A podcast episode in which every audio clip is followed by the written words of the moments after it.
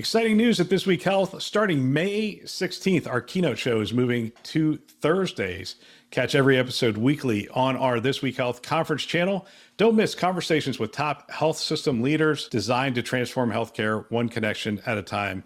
Subscribe to This Week Health conference and stay updated every Thursday. Today on This Week in Health IT. If you find yourself in a situation where you're having a cybersecurity incident and you're having trouble getting in contact with the right federal officials, you can always contact us and we will help you navigate that.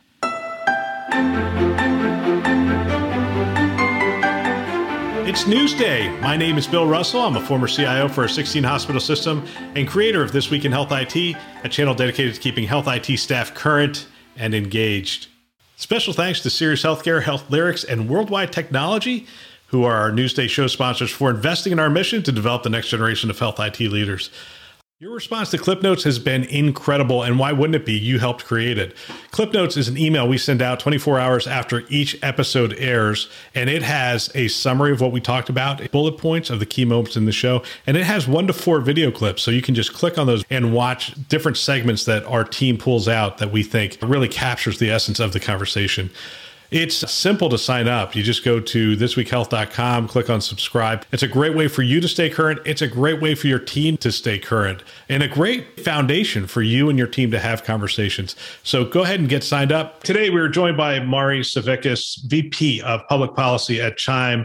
And I'm excited to have this conversation. It's an opportunity to talk about policy without really delving too far into the politics of it. Mari, welcome back to the show. Well, thanks Bill, for having me. Happy to be here. Yeah, I'm reminded that you're like in some rural location because there's always a delay from when I ask you a question until you respond. Middle of nowhere, Virginia. Middle of nowhere. So you're not back in the office yet. So the the Hill, DC is still not functioning the way it was prior to to COVID. No, it's not functioning the same way at all. In fact, I was I was in the city a few weeks ago at our bricks and mortar office, and I just saw again, it, it, seemed like maybe things were trending in the right direction, maybe like I'd say in July. And then in August, it started to peter off again, at least where we were. Our office is off the hill. And yeah, it's not normal. Not normal. I mean, August is also a recess period, but there's still, there was very little activity going on. I'll tell you, I, I was looking at the numbers, the COVID numbers, and DC's in the top two in terms of spread and the surge that's currently going on across the country. It's in the top two in terms of combating it. And uh, part of that is people aren't there. I mean, the, the policies are good in the state of DC. In fact, I attend a church that's in DC, but I do it online and they're still social distance, masking, and doing a bunch of that stuff for, uh, for those public settings. So DC is pretty much living by the standards that they're trying to drive across the country. Yeah, I mean, I didn't realize it was like you're saying it's a number two in terms of like a hotspot. Oh no, number two in the, the other direction. Number two in terms of safe. Oh, okay. I was like, yeah, I'm surprised to hear that. Yeah, gotcha, gotcha. Yeah, I remember that struck me that DC was one of the best areas in terms of combating the spread of of the virus at this point.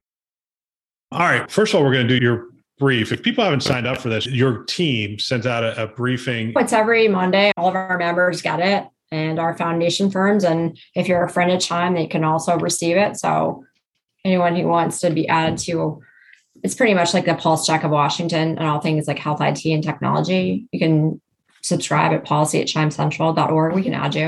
All right. You're a friend so of Bill, you're a friend of mine. I'm already a Chime member, so I get this. And it's actually really good. So it helps me to keep my pulse on the things that are happening in DC. And as we know, the regulatory environment is something that really drives healthcare. So we have to, as IT leaders, we have to understand it.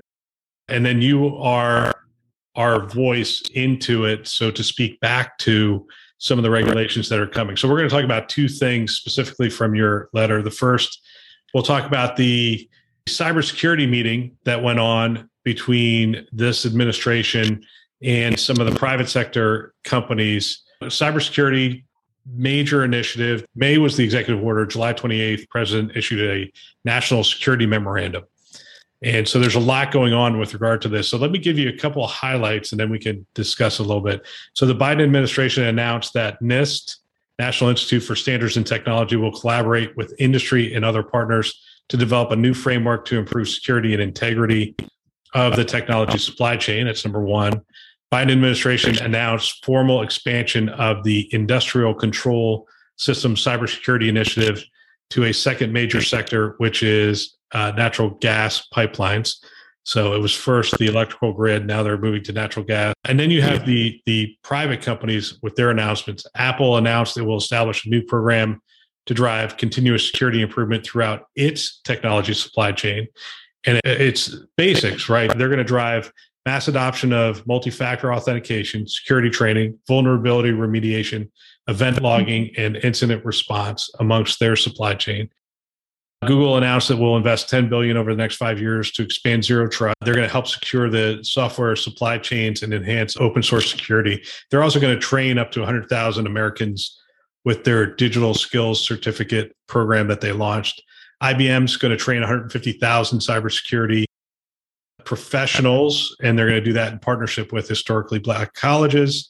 Microsoft announced they're going to invest 20 billion over the next five years to accelerate efforts to integrate cybersecurity by design and deliver advanced security solutions. And then Amazon also had an announcement here they're going to make available to public at no charge the security awareness training it offers to its employees. And then there's things that go on there. Talk to me about the cybersecurity initiatives that we see coming out of this administration and how they're going to impact or how they're being received by health systems across the country.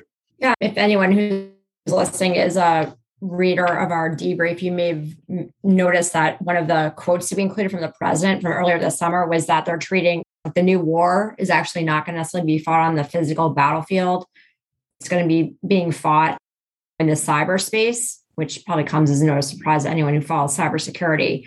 But you know, you you do need to treat it as a threat to national security, and so there's a ton of interest in this. And as you noted, it's there's a hundred day sprint on energy. Now they're going to move on to gas. And we'd like to see them move on to healthcare. That hasn't happened yet. So many of the initiatives that you've announced or, or, discussed are actually there's funding for broad cybersecurity across the entire country. So 16 critical infrastructures, we're one of them.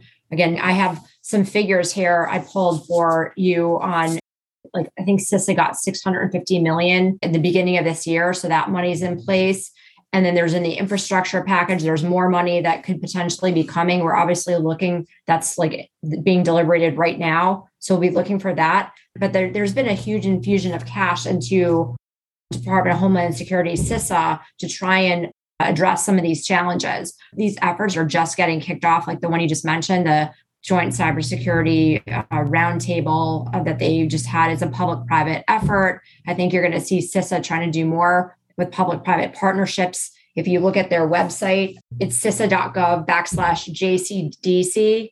I mean, industry and CIOs and CISOs will care about this. So we're going to be digging in and trying to figure out where it is that they're going to be working with the healthcare sector. And we plan on talking to HHS about this, like where what's their role. So there's some opportunity here. I think this is just getting started. And there's also potentially going to be another big infusion of cash into the cyber arena via the federal government you have a lot of chief security officers for health systems that are pretty well connected. They have different groups that they have formed. They have different, I want to say bulletin boards, but that says how old I am, but they have different feeds that are coming into them almost to the minute what's going on in the world. They have some early detection systems of attacks that are going on and those kind of things. What are some of the things that Chime has specifically for security professionals that's helping them to stay ahead of this, to get connected with one another, and, and to really solidify their security position for their health system?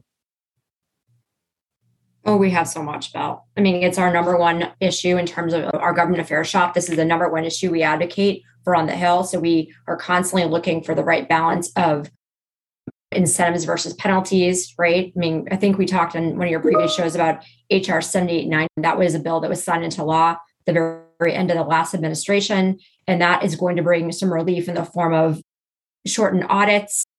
You'll get credit for using cybersecurity best practices.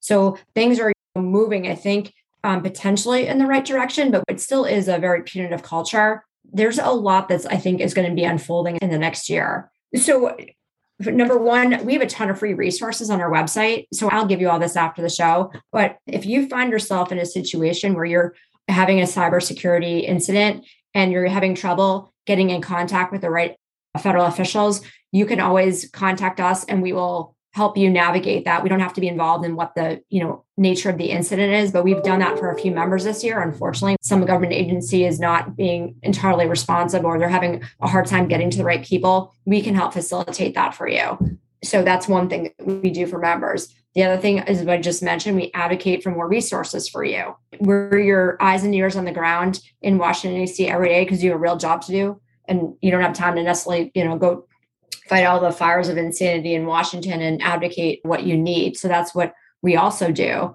We have mm-hmm. cheat sheets. We're tracking all the funding issues that are going on right now. Where's the money going? What's CISA doing? CISA is blowing out their org chart right now. We're going to try to figure out where is this money going? How can healthcare be at the forefront of this? So we'll be positioning our sector to be the forefront. And then last but not least, I'm not self-serving at all, but our health sector, right? So health, if you're not a member of the health sector and you have no idea what this is, it's free. We are super involved, meaning CHIME and AHIS are very, very involved in this.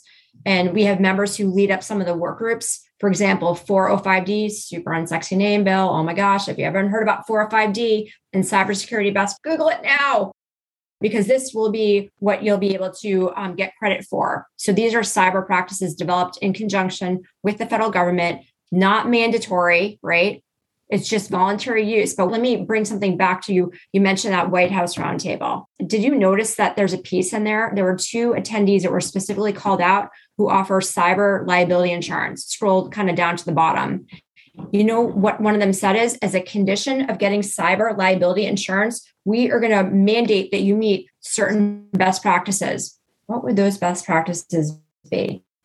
Maybe it's something that we maybe we could get them to convince them to say hey this is something we've developed in the healthcare sector. It's developed by CISOs in conjunction with the federal government. Right now the use is voluntary. That would be amazing right? But that little morsel that's buried in there is very interesting because we've been hearing from members that they are getting sledgehammered over costs and that their liability insurance is going up. So much so that they have to get a second policy like a supplemental and even their first policy wouldn't even cover what they had last year so we're collecting, it's like I'm a detective, right? I'm like collecting all the information about what's going on, trying to get ahead of it and trying to position the provider community's interests in healthcare, of course. Yeah, so that's interesting. Resilience, a cyber insurance provider, announced it will require policyholders to meet mm-hmm. a threshold of cybersecurity best practices as a condition of receiving coverage.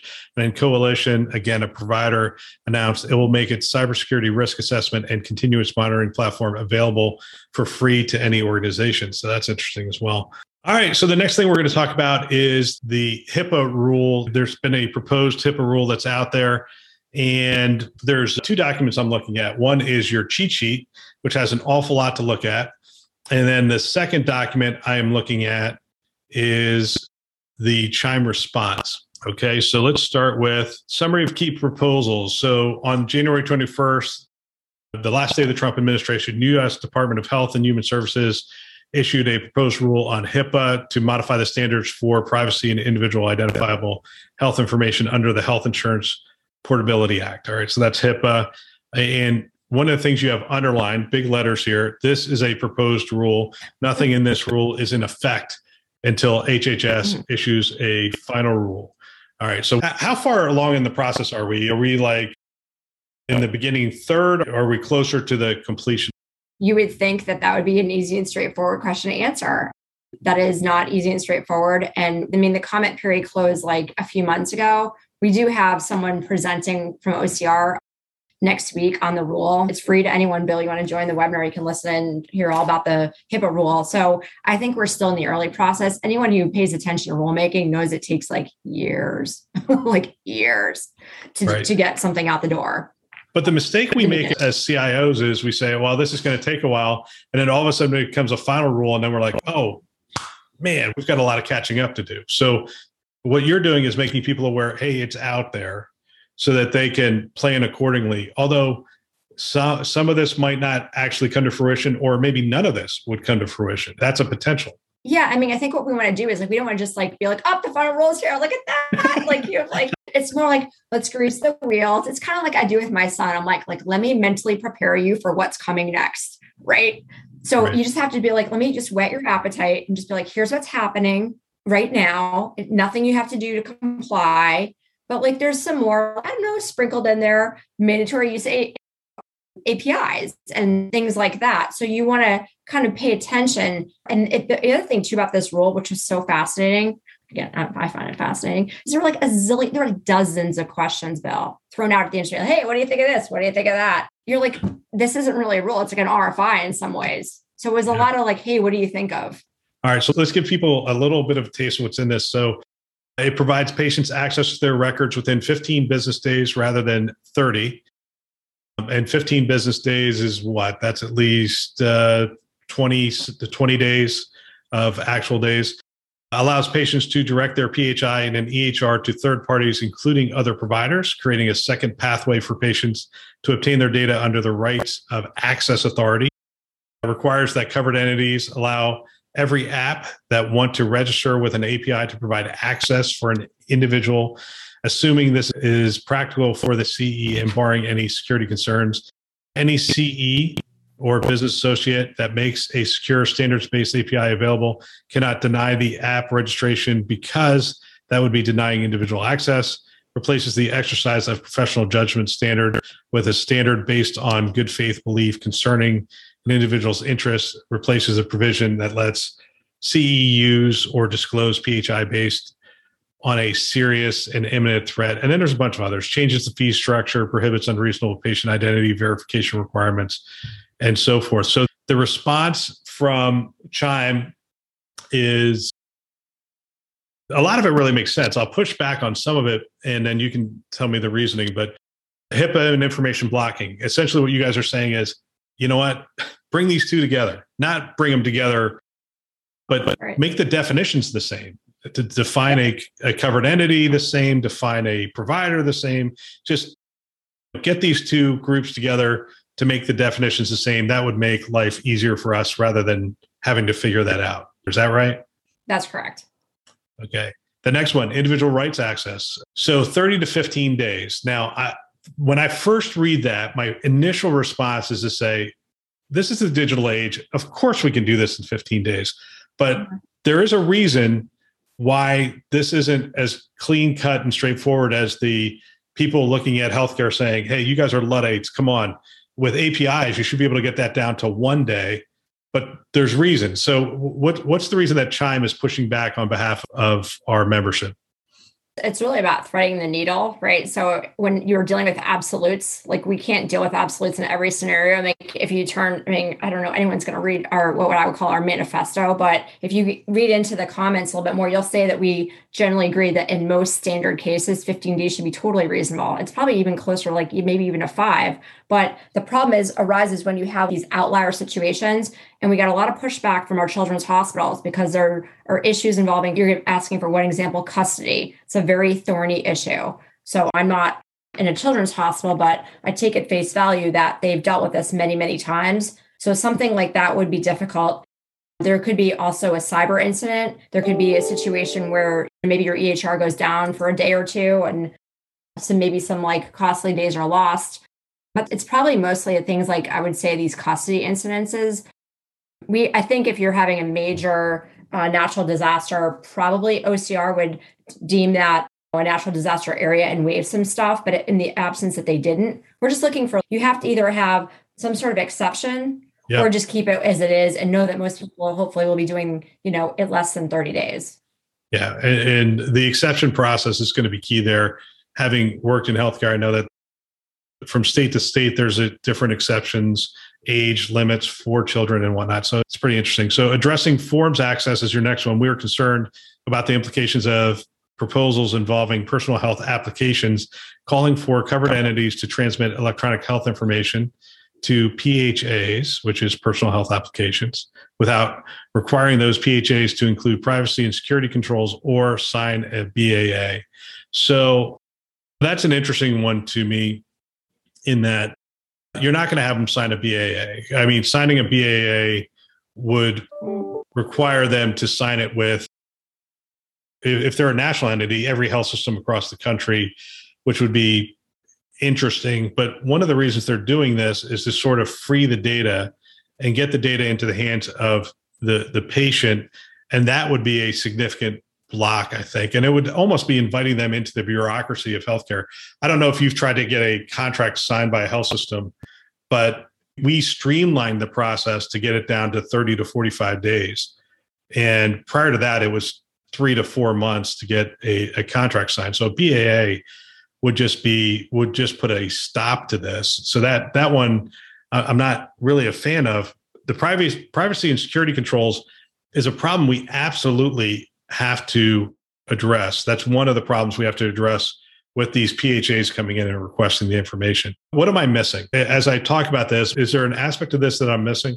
So, you know, this actually goes back to for, for your loyal listeners, the, the term information blocking, right? So, I mean, we fought this battle and we, with many others, fought it and we lost. We lost it during the last administration.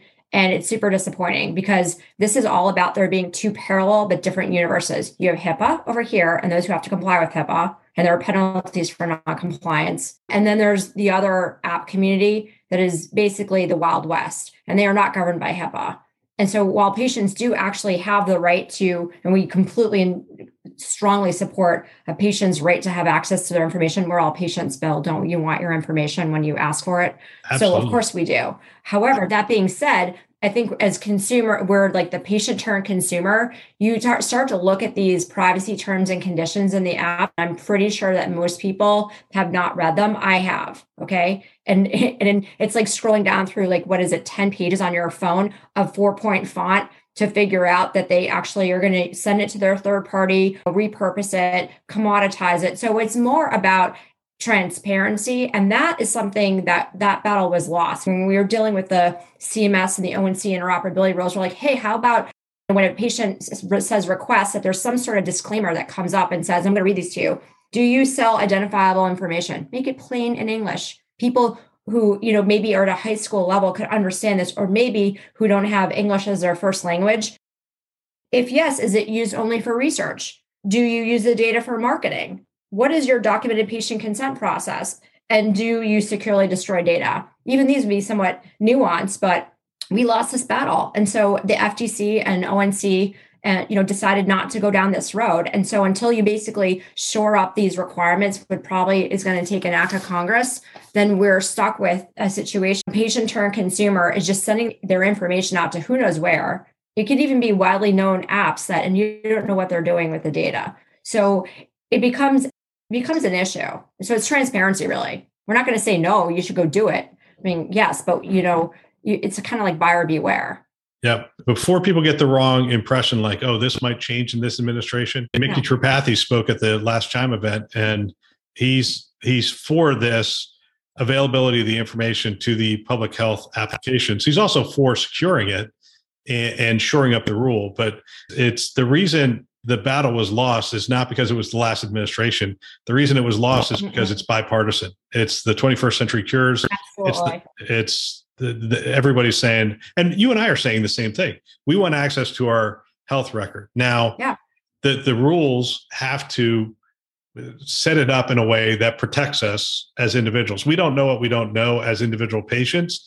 And that's what Judy Faulkner was talking about. That's what Chime is is trying to defend is say, look, you, you, need to understand that this could get out in the wild and people can start using this for commerce and they do anything. So they, they do use it and they they commoditize the data and the data aggregators get it. And everyone knows now today that data cannot be really anonymized. So what you're dealing with is a situation of like if you have GPS location tracking data, just about any piece of data becomes health data. I mean, I could spend an entire show talking about this, pull the string Bill, woo, woo, woo, pretty passionate. But I mean, it, it, so we just want some guardrails around this. And, and the thing is, it, you're right, the guardrails are not going to magically appear. So basically, you have to be an informed consumer and figure out where your day is going in a nutshell. So you have three three more things. You have strengthening the access right to inspect and obtain copies of PHI. Readily available should be designated to mean that the information is available in the patient room during the appointment can be pulled up and reviewed within the time designated for the appointment. It's interesting because I, I, read that. I don't want to put that on the doctors.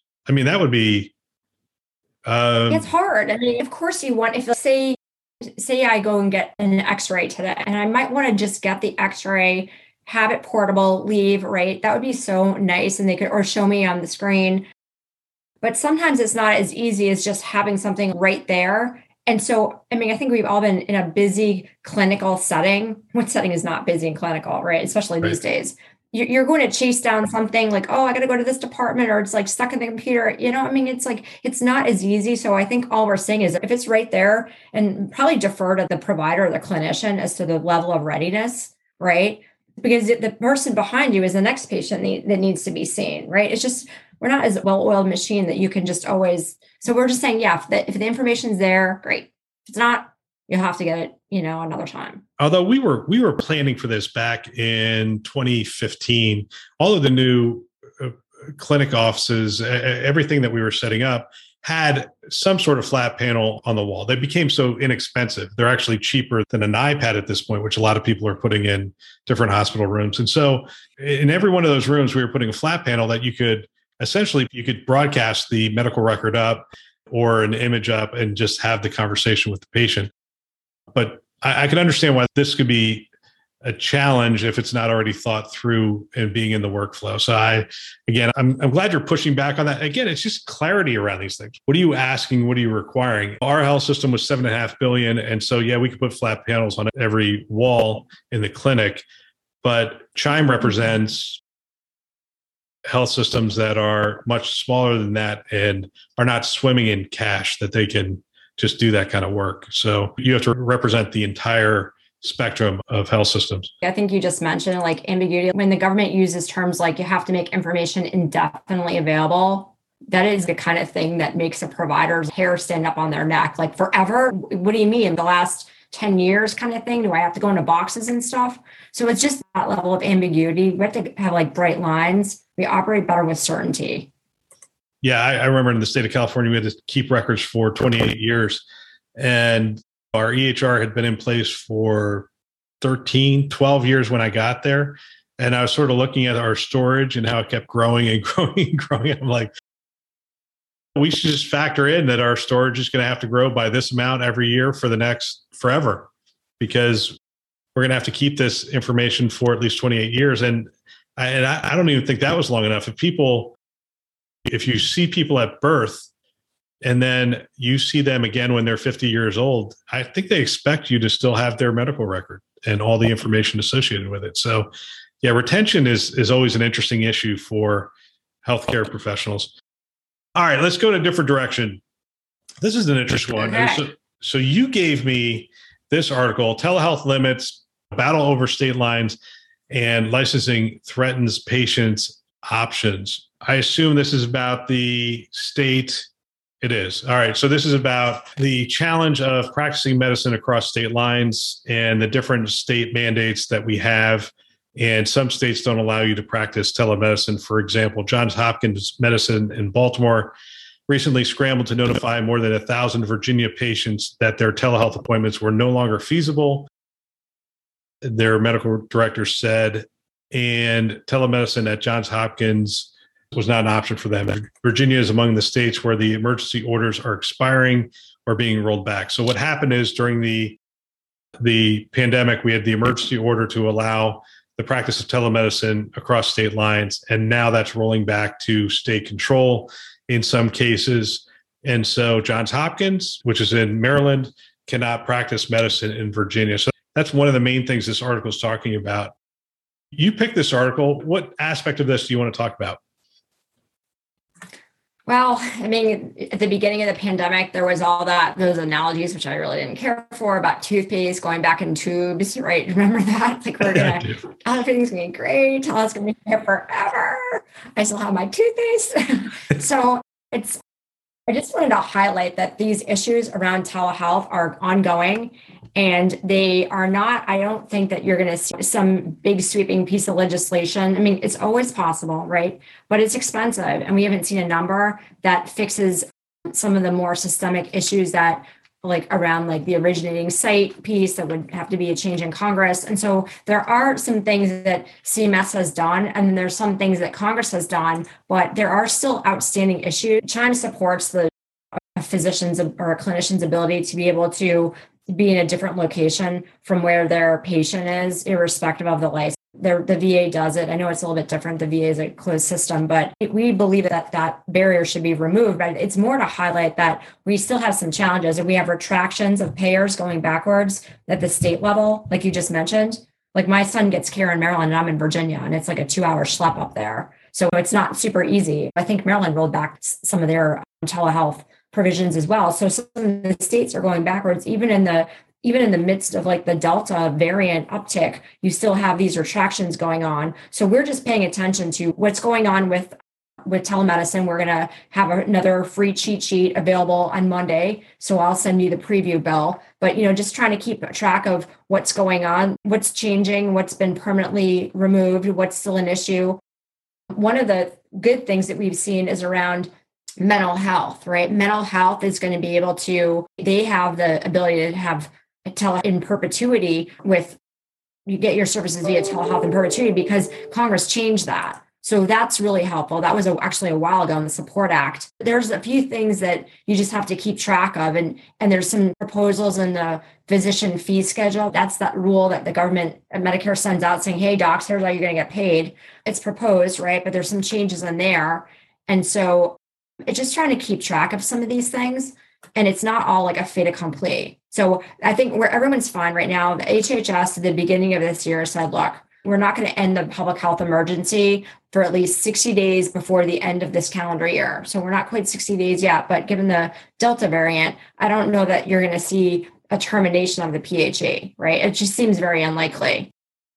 And that said, then you're back to like, well, when it does end, what is Congress going to do?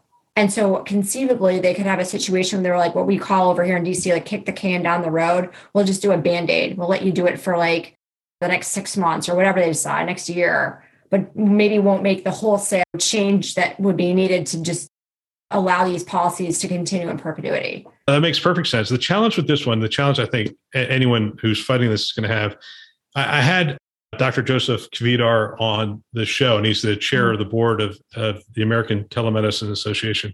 And I asked him this question specifically of should we break down these barriers and do you support this? And he essentially said he's in support of the state regulations around telemedicine and them controlling who can practice medicine in their state. So mm-hmm.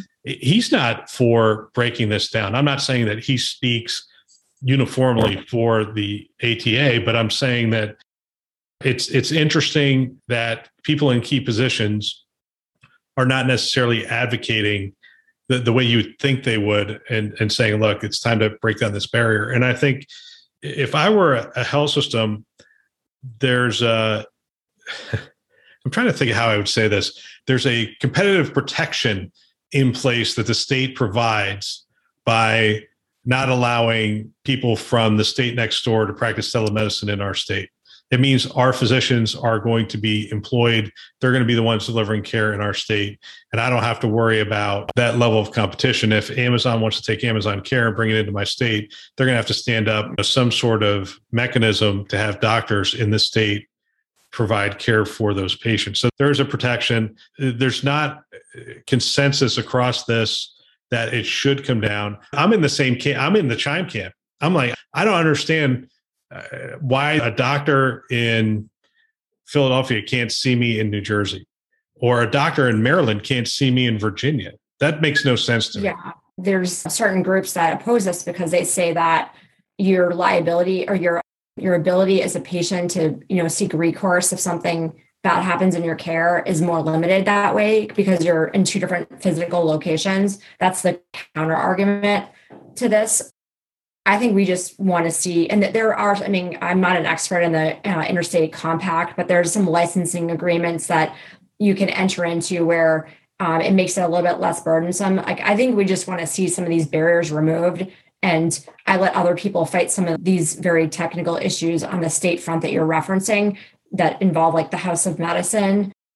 We just know that that's one barrier. And I would just, I mean, I guess the reason I pointed this out is that th- this is still really kind of like a hot mess in terms of we've made a lot of progress, but there's a patchwork of 50 states doing 50 things. The federal government can't, you don't have the authority to remove everything they need to remove. Like, here's an example. We just commented, and I'll send you my colleague Andrew wrote the, the comment letter. He, we just commented to the to the federal government on the physician fee schedule, as I just mentioned. And there's some of these issues you can pick them apart in here. And like, how do you define home?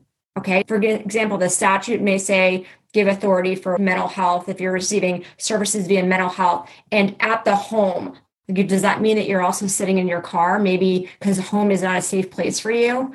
Home is in the statute. I mean, I'm getting kind of I'm wonking out here on you with you, Bill, but it's like how do you define home? Could it be your car? Could it be like your friend's apartment? I don't know. I mean we just those are kinds of things that end up kind of wrapping us around the axle here in terms of like trying to sort through this morass. Yeah the term home really became fluid in the pandemic. I mean i i had friends i'm like where are you living today? It's like uh, i literally had somebody say to me we're in our rv i'm traveling all over the country well, i'm still working right. every day but today I'm in this campground. Yeah. Like, okay. how to handle it, the snowbird RV situation where you've got a home in say Massachusetts and then like I wish it was snowbird RV. It wasn't snowbird RV. It was somebody who was like 38 years old, had been going in the office all the time. And they have three kids and they're like, you know what? I can do this job from anywhere. They're not requiring me to go into the office. And I'm this summer, I'm going to take my kids. We're going, we're going. And they did. And he literally worked from from a campground. And there's parts of what's going on right now in the pandemic i hope never change. And the ability to take three months travel with your family and still go to work would be one of those things i think that would be exceptional. All right i'm going to close with this.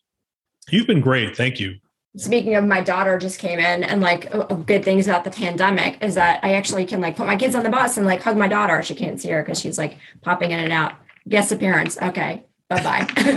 and now you've been Zoom bombed by my daughter. so, oh, thanks, Angel. Love you. Love you too. So, yeah, I get to like be a real person and see my kids in the morning, and it's really great. And I'll go hug them. They just got off the bus right after I get done with you. Yeah, that's fantastic. All right. So, last article predicting the future of healthcare 10 takeaways from HIMSS 21. Let's just go to their 10 things. We can comment on them. Wow. I forget what they all are. So you have to remind me. There's like so many of them. AI and machine learning gain steam. Here's the funny thing. I'm going to read these and I'm going to try not to be cynical. But when I was a consultant, I, I did consulting for a fair amount of my career. And we would have this thing that we would do when we were getting ready to put a presentation together and we were getting to the final, we would review it as a team. And uh, anytime somebody would would see something that was so obvious it really shouldn't be on the slide deck. The people in the audience would essentially just say no duh. Like artificial intelligence and machine learning is gaining steam in healthcare. No. Of course it is. It's gaining mm-hmm. it's gaining everywhere. Uh, and I, I, had a conversation this morning with uh, head of innovation for one of the health systems and she was telling me just it's really getting to be pretty cool what they can do with the data that's starting to get cleaned up and artificial intelligence to pinpoint things, to identify things before they actually happen, to get ahead of things like we used to have to wait for all the HCAHPS stuff to get in, but now we can almost predict what our HCAHPS scores are going to be based on on certain variables and those kinds of things. We can actually get ahead of this stuff and, and do things to impact it. So AI and machine learning is number one. Telehealth is going to gain steam. Again, I'm going to say no duh. Of course it is. Interoperability fervor is toned down, but focus remains. Okay, so that's an interesting one to me. Do you think the interoperability fervor is toned down at this point, or do you think it's still going to maintain its high level of visibility for us? You know, I, I think it's because, I mean, of current event. I think it was at HIMSS when ONC and CMS were going to launch their big rules, and then everything got pushed back, and the pandemic set in, and so it, it became a little bit of a sideshow, and things, and we had to have some delays in there, right?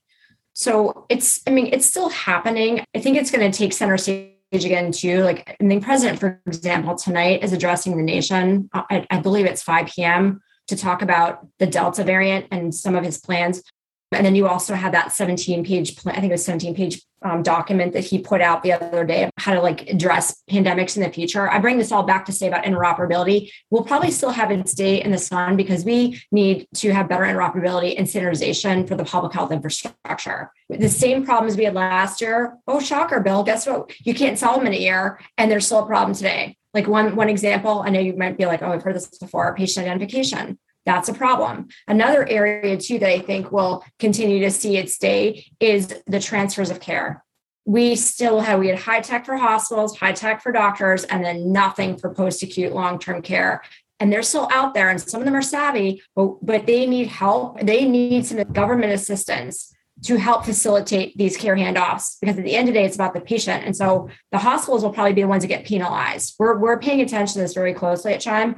And those are places where I think interoperability could really, really flourish. But we have to we have to put some attention into those areas. Yeah. I agree. I think interoperability will remain strong through the next four years uh, and for a lot of reasons. But all right, so next one health equity will take top to bottom interests and mm-hmm. careful touch with technology. I'm not sure what they mean by that, but I will say this health equity is a topic I hear CEOs talking about across the board. And I now see that starting to permeate the entire organization. It, it, used to be something, and again, this might be my cynical side, that felt like there was lip service to, but not a lot of action towards. And now it feels like it's starting to permeate policies within organizations and training within organizations and, and, and programs for reaching the underserved in communities. So it seems to be that is that is really taking center stage at this point. Uh, rising importance of cybersecurity. I think we both agree with that one. Again, I, I, just come back to if this was on a slide deck, and I'm, I'm using the polite way of saying no duh consulting. They would say, I would say, in the next year, cybersecurity is going to take center stage, and they would say no duh. Of course it's going to take center it's because it has over the last six months of course it's going to. Uh, health how healthcare fraud and oig enforcement are evolving. That's interesting. I did read an article on this. There's a lot of data that they've collected now and are looking at all the activity around telehealth and they do intend to increase their enforcement and looking at false mm-hmm. claims and whatnot and and that is evolving over the next couple of years. I assume you're hearing the same thing.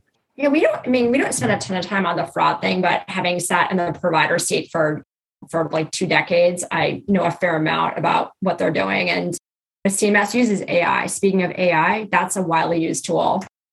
Like i'm sure the credit card companies have been using it forever. Well the government i'd say probably in the past maybe 10 years has deployed cms at least engage the use of those tools in a greater manner to spot where they think that there's fraud.